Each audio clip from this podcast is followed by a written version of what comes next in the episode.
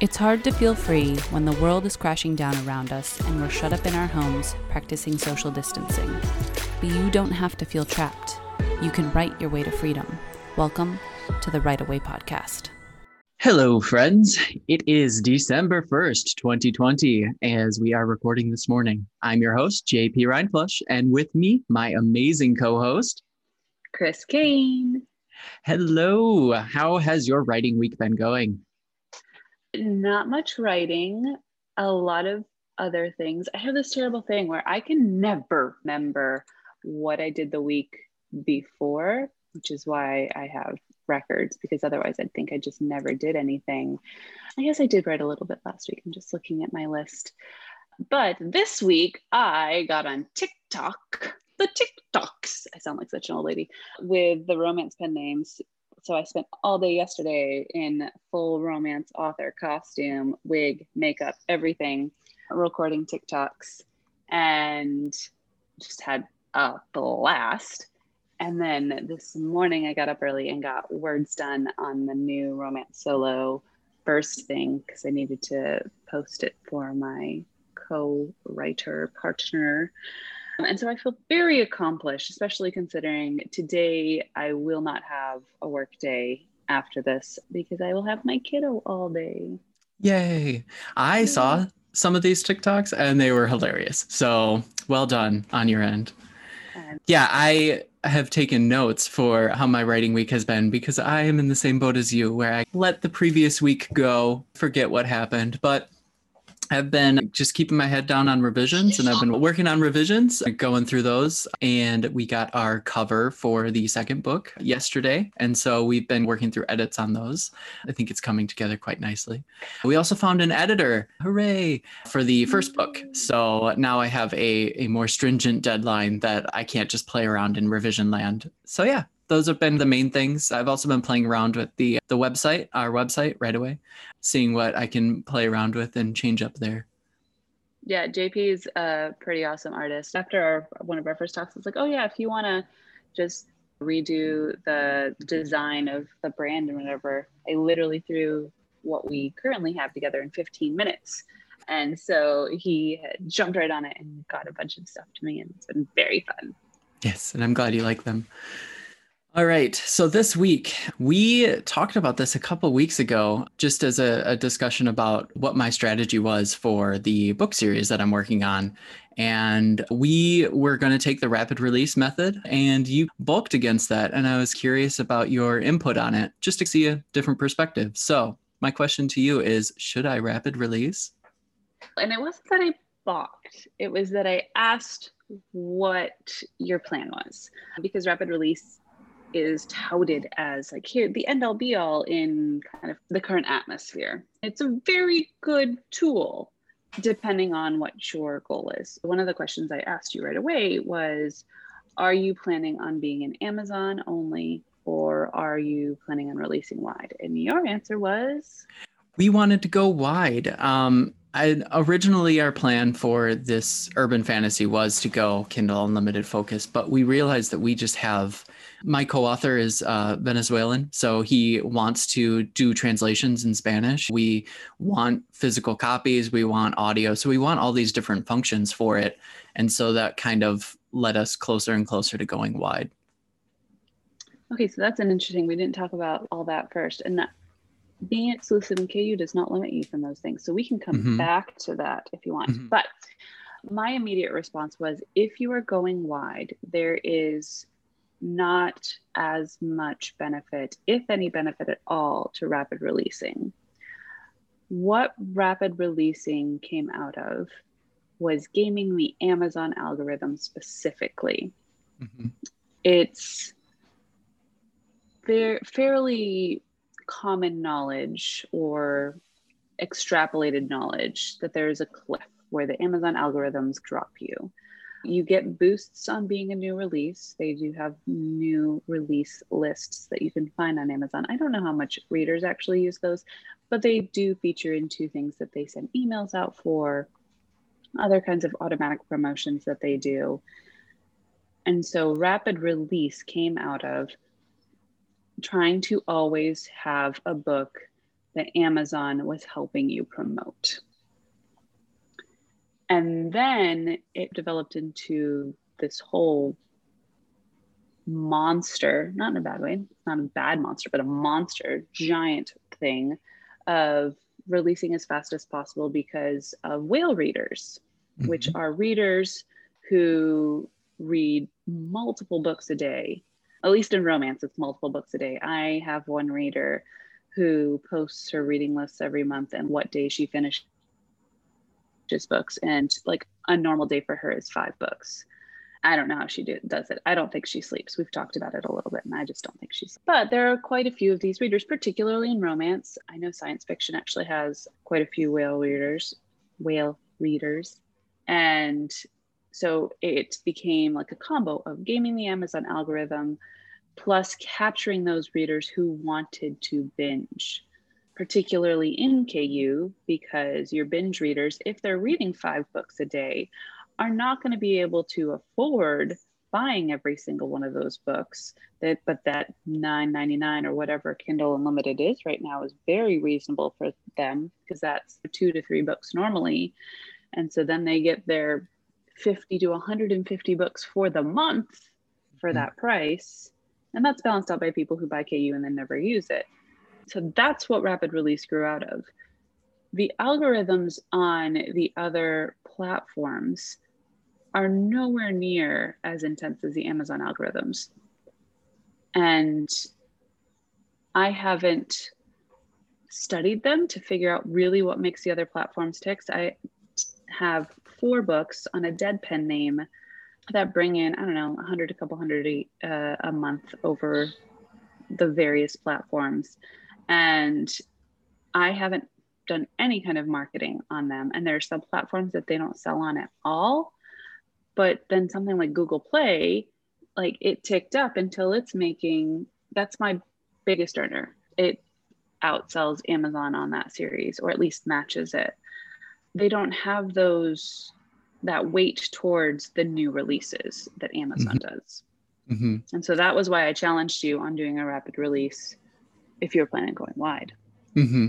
And with rapid release, what is the the general accepted longest term schedule? Is it uh, a week, 30 days, 90 days? Like what is the commonly accepted cliff or extension into farther than rapid release? I think when it first started, it was 30 days because of the third, or it might have even been 90 days because there's this theory that there's cliff at 30 days, cliff at 90 days. And that could be Amazon algorithms, or it could just be reader attention spans. So they keep their algorithms pretty tight. So it's not 100% certain. But there's no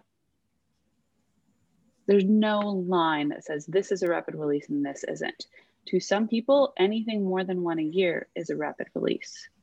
Some people think six, every six weeks is rapid release, or every two months, or every month, or every three weeks, or every week. Any of those can be rapid release. I, I, think you just have to judge what's your baseline. If your baseline is traditional publishing, then anything more than one a year is going to be rapid release. Mm-hmm. But I think most of us think tend towards around a month or less is rapid release. And I don't necessarily think that's a healthy definition. And it is definitely not the only definition. So, what are some alternatives then to rapid release? Um, just whatever works for you. oh, why am I not going to remember her name? There is a well known author who's known for her one a year plan. She's a romance author and she has wonderful videos on J.A. Huss. She has wonderful videos on YouTube. I think the title is called The Perfect Year. I'll have to Google that and put it in the show notes. So she has a her one a year schedule you can do it just whenever you have a book ready. That's probably not your best plan, simply because you're like running to catch up. If that's your schedule, you don't have a system, your readers don't know when to expect your books. I think ideally, expectation is key. No matter what schedule you set up, it's a consistent one so that readers know hey, every two years, you're going to put out a new book that I've been waiting desperately for, or every month on the 5th, you're going to put out a new book or serial or short story. And I know that I can go look every month on the 5th and you'll have that for me. Whatever it is, the consistency is super key. When my co writer and I, in one of our series, we managed to publish every month on the 7th. And that series probably showed our most like month to month engagement because our readers knew on the 7th. Amazon knew. Amazon picks up when you are publishing on the same day every month.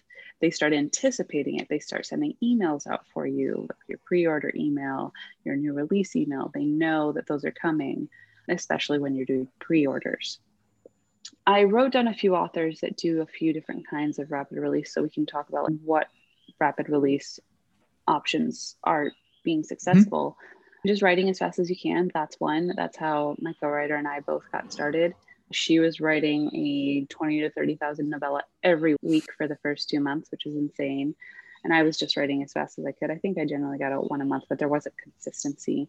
And those still were successful. I think that's harder now as rapid releases become the norm. And so it's not stand out mm-hmm. and doesn't get you attention for being fast. Are you expected to be fast, and that's a bunch of BS. But we've got Lindsay Buroker. She does a form of rapid release in that she does write quickly, but she holds back several books when she starts a new series. And then she releases them quite quickly. And I think with one of her sci fi series that I followed, she did one week between the first and the second book, two weeks between the second and third book, and then a month until the fourth book. And then the other books came out at a period of several months, but she always had a pre order up so readers knew when to expect it. Michael Anderle is the, the big name that a lot of indie authors know because he grew from just him writing his books and wrapping releasing to a giant stable of authors co-writing in his world. And they publish at least one book every week if not more which is i think a level that most of us don't really care to get to but it's an option. Amanda lee is one of the most impressive authors i've ever studied. She is a cozy mystery writer. She writes openly under two pen names. She writes a book a month on each She's generally six months ahead of her production schedule and she takes vacations. Her writing schedule, she's just a mad fast typer. She was a journalist and she writes about 9,000 words every morning, but only in three hours. So she's not spending her entire day doing it. I can't write 3,000 words in an hour, so I've given up on being Amanda Lee. One of the best examples I have of not rapid releasing is my friend Rachel Amphlett she publishes between three and four titles every year and i think it's three novels and and one short story. I think i could be wrong. She writes mystery suspense and she also writes ahead. And she is currently done with all of her books that will be published in 2021 and I think I saw a message from her that she had just finished a book that would be for 2022, but she was just setting it aside until it was scheduled to go to the editor. And that's like my life goals right there to be a year out in my production schedule. I know exactly what I'm selling for like the next year and a half. If something happens to me, my production will still keep going, but I'm not there yet. Mm-hmm.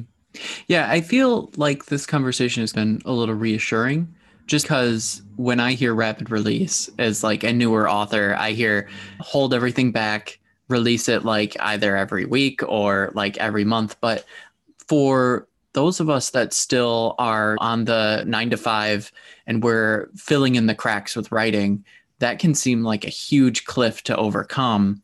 And I think I speak for a lot of us when we have that sense that we just want to get our stuff out and we want to be able to have people read them now, I'm all for holding back and waiting to release a few things until we have that stockpile, but it's reassuring to hear that rapid release doesn't necessarily mean every month. It can be every couple months, it can be mm-hmm. more than one a year. So those were all very reassuring. Thank you. You're welcome. Yeah, I who do I think rapid release is good for? I think rapid release is good for people who do write fast, especially when you're a new author. If you're a new author who writes slower or new publisher who writes slower, I don't think rapid release is necessarily the best option because one of the best benefits of publishing is getting the feedback and seeing did I meet what I was attempting to do or did this flop?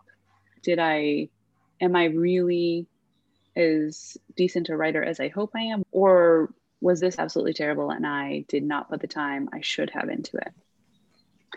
So for writers who write fast, you get that feedback fast. You're able to put it into the next book, release the next book, and do that iterative cycle of getting better. A lot of people will say that's not good enough, like that your books aren't going to be good enough if you do that. There are a lot of authors who are really good at story and terrible at writing. Those authors still tend to succeed because story is what the readers are going for. Mm-hmm. And if mm-hmm. what you're working on is getting better at story, I don't think that's a terrible thing. Maybe use a practice pen name like I did. That's the dead pen name I have. I learned a lot. I learned it fast. I was able to apply it to the next book. I was able to do it on basically zero budget. The other people I think it tends to be good for are established authors who know that their audience will buy their books and then do want to game the Amazon algorithms. And Lindsay Buroker is my example of that. She also has a wide audience. So she pre releases it on her Patreon to her wide supporters so that they have access to it and don't have to wait while it's in the Kindle Unlimited exclusive contract. But then she games the algor- Amazon algorithm to reach readers she normally wouldn't using KU getting KU reads on top of sales, reaching those markets. And then once the series starts to die, she pulls it and she goes wide. So she knows the market is there. She knows from past experience, her skills are there. And so she has the confidence that rapid releasing will get her a desired result that slowly releasing will not. So we have Lindsay Buroker, and you've listed a few other authors. If the rapid release model is the ideal for going into Amazon using strict Amazon algorithms. Are there any other authors to follow or any other viable methods that you have seen with going wide that may be useful for authors that want to go wide? I would follow Dean Wesley Smith and Kristine Kathryn Rusch for sure. They've been in the publishing industry for decades. And Dean's attitudes sometimes are really hard to take. He is he's a cantankerous man and he knows it and he's fine with that. But Kris, her Patreon is one of the most useful places for publishing information that I've found. They talk a lot about doing what you can, consistently keeping at the job, not burning out, and leveraging your intellectual property and thinking about them beyond just being books. We've talked about RPGs in our last episode, my friend Tammy Valdura has a world that she's, I want to build an RPG out of that. You probably will have multiple worlds that you want to build RPGs out of. If there's a game that your characters play in your in your book, you can take that out and make it a real thing in the real world. Any emblems, symbols. A book I will recommend for the long haul authors, and this will get into a conversation on merchandising that um, I'm going to have with our friend Alicia McCall is you're gonna need a bigger story. And it is not in Kindle, and I've lost my print copy, and I'm so angry, but I will order another one someday. And it, but it is really good about looking at your work, especially if you want to create a giant world that you write multiple books in, and how to create a franchise, or at least set up the scaffolding for it. Because the long run, for us authors. And the big dream for most of us is to not just earn our living off of books, but to earn our living off our intellectual property, the ancillary stuff. Kris is pretty open that a lot of her money comes from lights, rights she has sublicensed. Some that's TV options, some that's translations. There's a game that I'm not remembering the game studio's name, but there's a game that uses her world as the basis. Audio is considered a subright.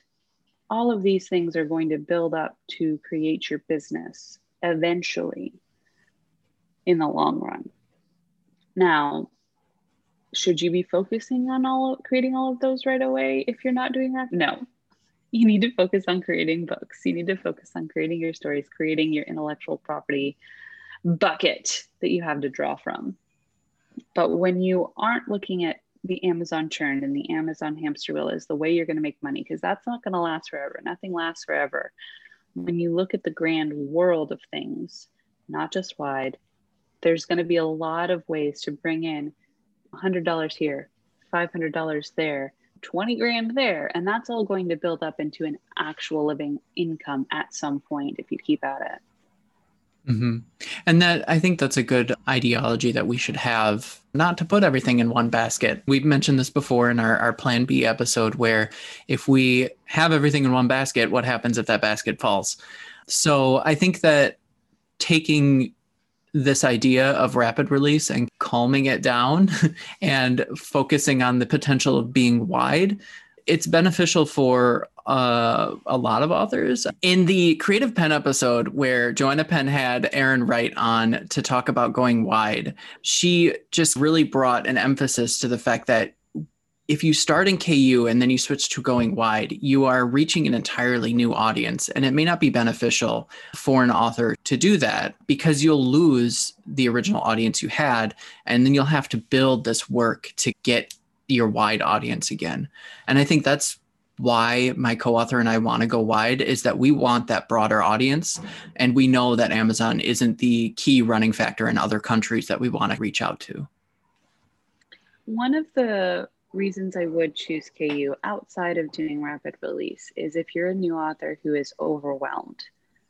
If you just want to dip your toes in, I think KU is a great way to do that because it is a much lower barrier to somebody reading you. The problem that a lot of us get into is then we get addicted to the KU income, and that's that's quote unquote certainty that isn't certain at all. Just like you said, like you get used to this audience and then having to build up another audience takes a long time.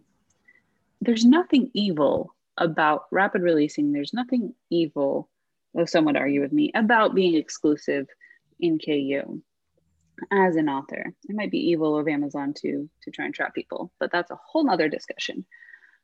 It may not be right for you, for any given author, if they look at what their end goal is and say, okay, these are the things I actually want out of my author career here are the long term strategies that are going to get me there. And here are some short term strategies that I'm willing to do to get to the long term. You have to be conscious about that and not just take the advice that rapid release is the best way because you're not taking into account all of the other factors. What are other people's goals? How are they different from your goals? And why does rapid release work for them? And everybody's different. Yeah, I think that's a, a, good take on it. And it's not saying that rapid release is bad. It's just saying that there are alternatives. And I think that the space right now is is very loud about using rapid release. So I just wanted to hash this out and hear what what some other opinions were. So thank you. Yeah, I will put all of the links of everything I've mentioned down in the show notes. And what is our question for our dear listeners?